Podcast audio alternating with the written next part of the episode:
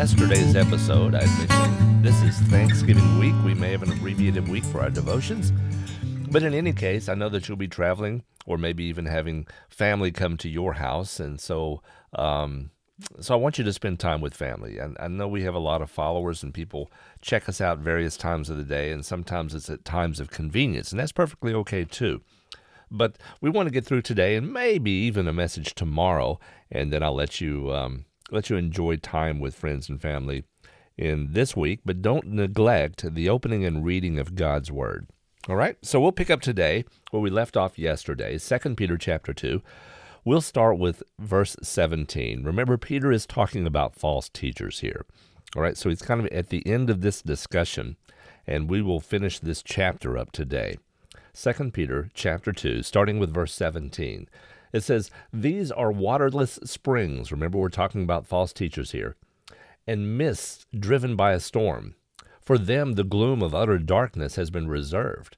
For speaking loud boast of folly, they entice by sensual passions of the flesh those who are barely escaping from those who live in error.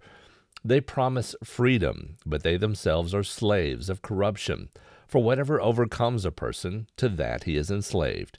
For if after they have escaped the defilements of the world, through the knowledge of our Lord and Savior Jesus Christ, and are again entangled in them and overcome, the last state has become worse for them than the first. For it would have been better for them to have never have known the way of righteousness than, after knowing it, to turn back from the holy commandment delivered to them. What the true proverb says has happened to them. The dog returns to its own vomit, and the sow, after washing herself, returns to wallow in the mire. All right, so that ends the chapter. We'll pick it up right here. And let's talk about this for just a second. These are waterless springs. In other words, you go to a spring to get water and there's nothing there. Even though it has the image that they're talking about things of God, those things of God are not biblical and they are not leading you in the right way. Now, this next part of the verse applies even more than just what we see here in Scripture. We see this actually in, in our everyday today. Okay? Um, well, I'm, let me jump over that for a second. I don't want to miss this next part. It says, For the gloom of the utter darkness has been reserved. In other words, for these false teachers, the result is hell. Yeah, you, you heard me right. That's what I said.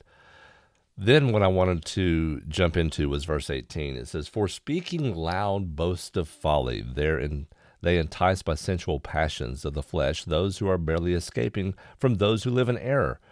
Let me just say this Have you ever had someone that, um, anytime that they would speak to a group of people, they would speak loudly so that people, even outside of the group, could hear? And sometimes you ask, why are they speaking so loudly? Why are they, why are they doing this in such a fashion? You know, can they not hear them?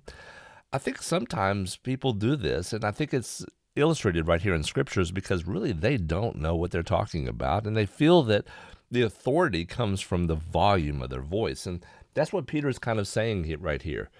For speaking loud boast of folly. All right? So, my goodness, it's it's empty, but the fact that it's done in a certain boastful way, certain boastful words, they're high sounding words by which they sought to impress and deceive people, they're actually worthless. They, they, it's not different from the sound that a donkey makes, you know? so these false teachers allure people because of their appealing ways, uh, their lustful desires, the desires of, of sinful human nature that it, that it talks about here. And it says in verse 21 For it would have been better for them to never have known the way of righteousness than after knowing it turn back from the holy commandment delivered to them. What it's talking about here, if they understood what Christianity was, they understood the free gift of salvation and they were there and using that as a method for them to teach others, but yet not truly knowing themselves. It would have been a whole lot better if they've never encountered it the first time. All right. This will give you something to think about. So I want you to think on these things and we'll we'll talk to you again real soon. All right. Hope you have a great day. God bless. Bye-bye.